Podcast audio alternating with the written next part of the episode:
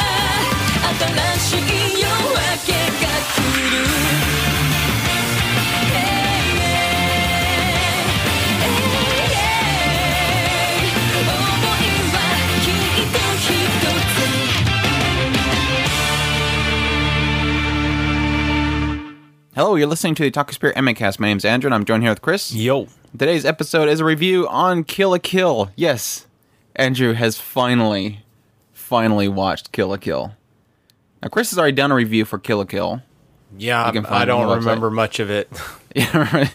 so this is basically going to be my my perspective on it. Just a quick review of it, because if you want to, you know, Chris's review, we have that review to look at, which you can go to otakuspirit.com. Up tip, top there, there's a review button you can click on. Find Kill la Kill on the list under K's, and you can listen to Chris's review, and mine will, of course, be alongside there as well. But uh, yeah, this was a uh, show that we had brought up for one of our watch-alongs on the otakuspirit.com forums.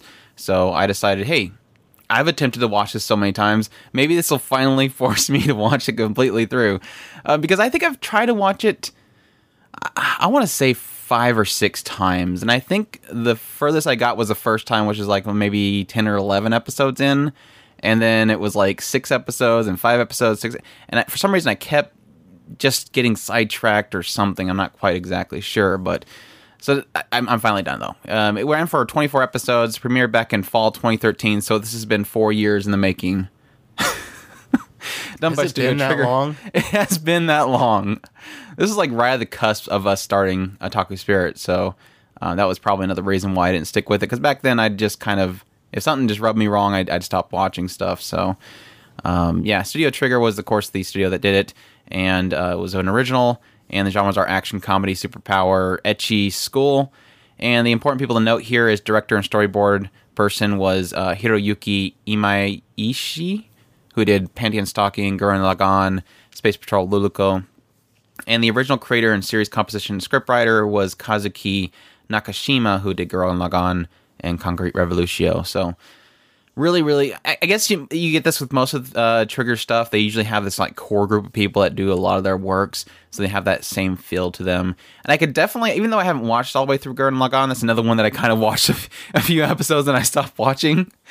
Uh, I think it has that same kind of feel as what I was kind of getting from Gurren Lagann, just kind of going shortly into, and I guess Panty and Stocking as well. They just have that same feel to and and Space Patrol Luluco it just has that same feel to it where it doesn't seem to always, it always seems to never take itself seriously. And I think that's what I kind of got most out of Kill la Kill watching through it. Uh, but for those that are kind of like me who never watched it for the longest time or maybe just never knew anything about it, it essentially follows a girl named uh, Ryuko Matoi. And Ryuko Matoi is traveling the world trying to find the person that killed her father. And the only thing that she really has to go by was this uh, this half of a scissor blade that was embedded in her grandfather or her father's uh, stomach when he was killed. And she's, she's trying to look for the killer, and she comes across the what was it, this place called uh, Honnouji Academy, uh, which is kind of uh, interesting the way that it's kind of formed. It's all kind of le- led by a strong arm. It's led by uh, Satsuki Kiryuin, and uh, Satsuki pretty much reigns over the place with an iron fist. And she has with her the uh, what was it the something four, the elite four, which are these people that are kind of the most powerful and they kind of keep order. and everything's kind of run by rank. They have these clothing they give out, which are called the Goku uniforms, and the Goku uniforms, each one of them has a different star to them, and the the Elite Four that kind of go under her all have three stars. And based on how many stars you add, it, it kind of has like a power level system that they kind of go with. And so uh, when Ryuko comes to this academy, she immediately uh, meets up with, or she immediately is confronted by uh, Satsuki Kiryuin and the Elite Four and pretty much the entire school. And she immediately says, "Hey, do you know who? Uh, do you recognize this sword? Do you know this? My father." Who's do you know who the killer is? And she immediately thinks that uh, Satsuki might be involved with it, so she challenges the uh, Satsuki in the school essentially. And that's kind of the gist of it for the most part. The beginning part of it is really just about uh, Ryuko being within this uh, uh, this academy and trying to uh, get answers out of Satsuki. At the same time, she immediately gets beaten and she uh, finds herself at the location where her father was at and stumbles into this underground area where she finds this uniform named Senketsu Kamui. And Senketsu Kamui immediately what, would be the the word is worn by her forces himself to be worn by her and uh, he ends up being one of these kind of uh, powered outfits but there's something like different about him because he can actually talk and she can talk to it and it's really really powerful and uh, she takes that back to the academy and is able to kind of stand her ground against these people that have these goku uniforms so yeah that's the gist of the beginning part of it i don't really want to get into the later parts of it um, just because that's kind of spoiler area but uh, it, it kind of keeps that gist for probably half of the show before it goes on to you know just kind of opening the book of the entire story and going into something interesting, which was kind of interesting because I I thought it was pretty meh in the earlier parts of it, it was really just about like, okay, who is uh, Ryuko going to fight next? Okay, got to fight one by one, the Elite Four, and then uh, so I think that was my struggle is getting past that part because that part for me wasn't that interesting uh, a lot of the humor wasn't working with me because you know it. I think the general gist I get from most people is you either love Mako or you hate uh, Mako, and I was in the the realm of hating Mako. I didn't I didn't care for her. I felt that she was just way too over the top. She was way too genki, way too hyper, and that was ruining most of the show for me. Which is funny because like the later parts of it, I she actually kind of grew on me, and I I don't know if I, it's because I just got used to her.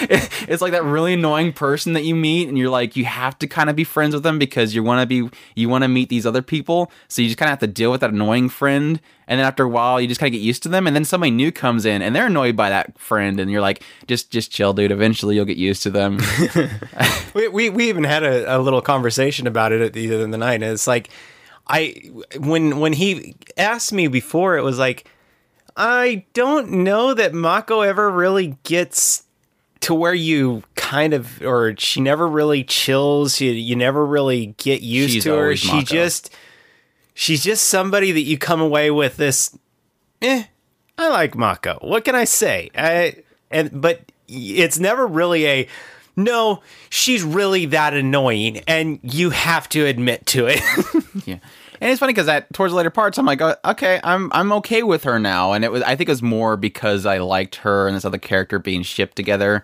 uh, that kind of made it all right. I, I liked I loved the ship. I didn't care for Mako, so that was the thing that I got. But no, I I just struggled so much with that beginning part of it, and it was really anything that was evolved, evolved around the academy. Once they opened it up out of the academy, I was I got hooked. I was like, okay, cool. I'm into this. I like where they're going with this. It started getting interesting. They somehow managed to make a story out of these, you know, Goku uniforms and and and uh, Kamui or Senketsu and and everybody that's kind of revolved around these these uniforms and the power they give them and whatnot. I was actually really surprised how how far they went with it because it's like, yeah, that's I can kind of see it and go in that direction, but I didn't really think it was going to go that you know seriously into it because it it seems pretty outlandish, but somehow they make it work because it's Studio Trigger, I guess. Uh, but it, it ended up turning into something that was really interesting. But at the same time, I I still struggled with uh, a lot of the humor. I, I struggled with the not so much. I didn't struggle with the nudist beach people. It was just I struggled with. I guess this is my overarching issue with the show is that I have issue with uh, not character designs.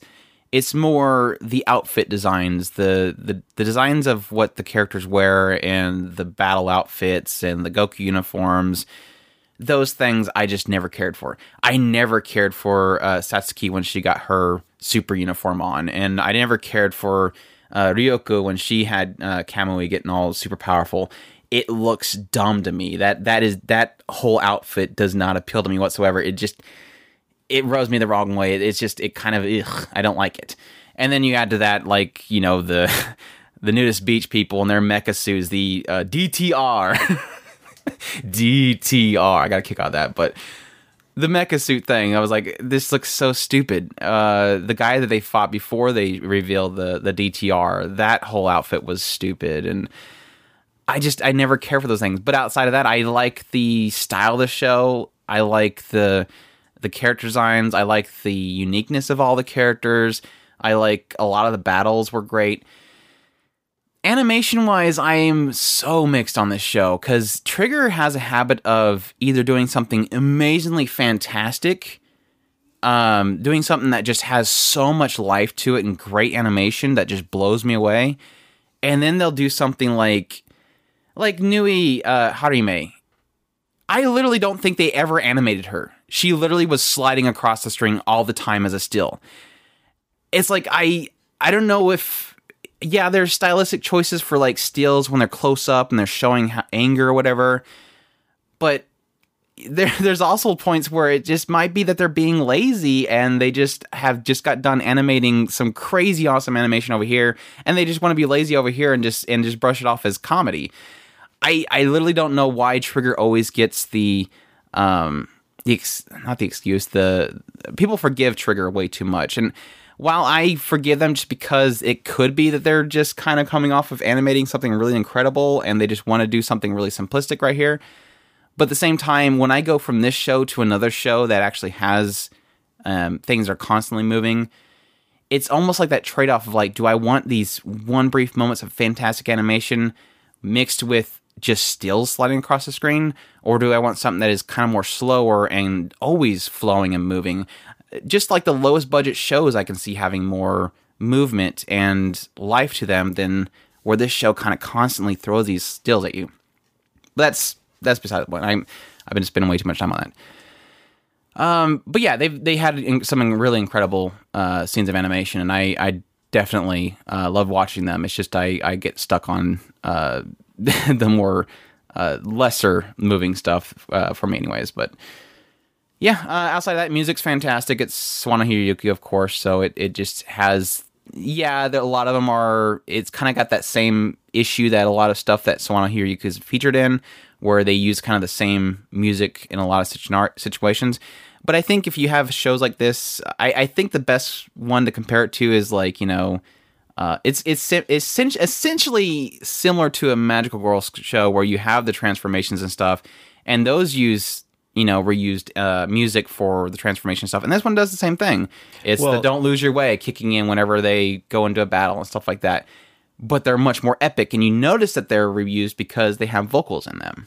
And it, what's funny is is seeing how this was kind of the my first uh, exposure to Sawano Hiroyuki. It kind of just you get that um, his his epicness and how he kind of opens up scenes or opens up that that moment. And and plus you have those vocals that are going don't lose your way and you're like this is just awesome. It it, it all compounds. It's really one of one of the th- things that i really love about sawano hiroyuki. Yeah whenever you see mommy show up and they get that doom doom doom doom doom song going in there it's got a lot of really incredible music. I, I and I'm I'm just kind of surprised that a lot of the characters and for character wise, it's I'm surprised that there's a lot of characters that I didn't care much for that it ended up becoming characters that I was into. Like I said, Mako earlier, she was a stumbling block for me, but I think once they once that ship kind of showed up, I was kind of like, okay, it wasn't so much the ship. I guess it's having her more involved with other characters besides Matoi that her involvement with those characters was much more entertaining to me than her with Matoi because Matoi was more just you know friendship and just color and rainbows where the other characters it was more comedy. Uh, they they bounced off each other better than than Mako and Ryuko. Uh, like with the fanta- the the fantastic the, the elite four uh, their comedy bounced off each other so much better than with with Ryuko. Um, and i enjoyed a lot of the, I, I think the my most surprise was a lot of my enjoyment with the elite four because i thought they were going to be throwaway characters and they ended up becoming uh, probably one of my more favorite parts of the show like i i like ryuko and i like satsuki's story but I got more overall enjoyment out of being around the Elite Four and uh, even some of the the nudist beach characters. They were they were really solid. So Yeah, I, I, I definitely can agree with that. And even even to this day, I I do remember really liking the quote unquote nudist beach arc. Once once the nudist beach arc kind of starts, uh, from that point on, that's when I really enjoyed a lot of what was going on. and that was about like that was when I say the end of the academy. That was pretty much that point. That was when the nudist beach really kind of came to the forefront. Um, so same spot then. Um, but yeah, it, it surprised me with what it kind of did with the overall story. But I think my enjoyment came a lot with the characters. The diversity of the characters is really fantastic. The music's great. A lot of the animation's really fantastic. And uh, I'm surprised it took me this long to finally get it done. But I finally got it done. Everybody. Um, I, almo- I was also surprised, and I guess this goes along with the uh, my my comments about Trigger getting a lot of uh, excuses for them. It, it's it surprised me how much this show got away with a lot of things that normally a lot of shows get heat for. They, I guess this goes into my warnings for anybody. This show does have a lot of ecchi in it. It does have a lot of very uh, skin tight or very uh, skimpy outfits, uh, a lot of blood gushes, a lot of beheadings. Uh, the uh, and it's not really ever done in a way because this show never really does take itself seriously. It even the times where it does seem like it's getting pretty brutally serious, it always ends up having a Mako punchline at the end of it. It it never. There was certain times where I was like, oh my gosh, this is getting really dark or this is getting really heavy. And it always has Mako show up to throw in a goofy little tirade or speech. And so it's like, I don't think it ever intends for you to keep the show at a serious tone. It, it's almost like Trigger does not want it to be too heavy. It's constantly trying to bounce itself back. And that does get jarring for me at times, but at the same time, I see the purpose of it, not to let it get too, you know, full of itself. Um, but it does have a lot of blood splash. It does have nudity, um, a lot of sexual content, which I was kind of surprised to actually be in there. Uh, like I said, seen as a lot of people that I've I've known to have issues with other shows or seem to be you know up in arms about how amazing this show is, and that this show has a lot of uh, very uh, implied scenes in them of, of of two characters together. But I don't know. It's good though. I, I, I really enjoyed it, and I was surprised how much I enjoyed it. I could have done without that, that first arc, but I do recognize that there was a purpose for it. It was definitely to introduce these characters and kind of slowly uh, bring you into it. But in the end, it, it, turned out to be a very enjoyable experience, and I, I do want to revisit it again later on. But uh, now you know why I was kind of kind of when you had mentioned Kill la Kill as uh, should we buy it, and I was like, no, you you may want to. No, um, I think it's it would be worth it. It it just as I don't a, think so. In my opinion, anyways, I, I this is one of those ones where I do want to uh, revisit it, but it's one of those ones where I don't want to. I don't want it on my shelf. I, I don't. I don't want a shelf space for it. I guess it, it's mm. something I don't. I don't want to permanently add to my collection. It's just something I'll probably want to you know peek in at one time. I, I see. My problem with it is like I do. I do see it. It's like Bakemonogatari. With, with Bakemonogatari, I see that as kind of like an artistic piece. It has a lot of stuff in it. And that's but what it's I something see that I, I I can get. I can get multiple meanings out of multiple visits of it. This one, I know what it is. It's it it's pretty upfront about what it is. You would only be going after it for maybe the artistic value of it with the animation, but there's my struggle. Half of it I don't like half of it I think is incredible animation, and thus that's where that stink kind of happens that pushes me away from it. But see, I, I see the same thing in Space Dandy. I would, if I was to get it, it would be purely for the artistic s- statement yeah. that it, of it. It's not. Not that I necessarily feel any urge to go back and watch. I I, I would watch Kill la Kill again. I enjoyed myself watching it. Space Dandy, all said and done, there's a lot of episodes in there that I really, really had a lot of fun watching. But would I be willing to buy either of them? Yeah, well, if yeah. I had the throwaway money, yeah, I'd toss no, it at it. But we let's re- remind ourselves the the other difference here. when you're looking at buying this, you're looking at Bakemonogatari pricing. You're not looking at Space Dandy pricing. Space Dandy is Funimation. That's not going to be expensive. Whereas this is probably two hundred fifty dollars or whatever for the entire set. Oh, really? It's Aniplex. So mm. maybe if they go on sale, I'll look at it. But yeah, it it, it kind of has that issue with it. But uh, yeah, fantastic directing. It, it knows what it is. Uh, the comedy wasn't always on there for me personally with Mako, uh, and that's where most of the comedy came out of it. I really enjoyed the later game of the show, probably past the I don't know uh, one third point. Um, it really does kind of pick up and have a pretty fantastic story with some great characters to go along with it.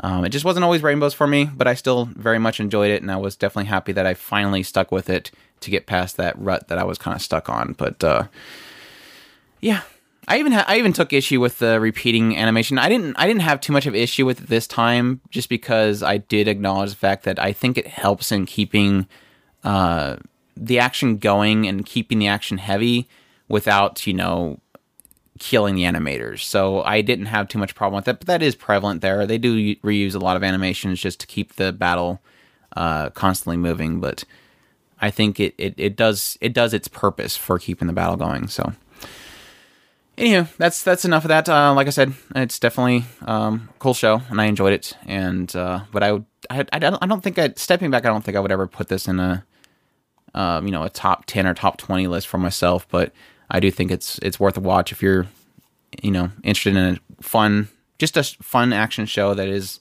not taking itself too seriously. So You feel like uh, breaking the spoiler tag and talking about some of the latter episodes? unless you have something you want to talk about, It's up to you. I I mean, I don't really have anything. okay. It's pretty straightforward. uh, yeah, that's that's uh, kill la kill for you. Hope you guys enjoyed this review, and y'all take care. Os.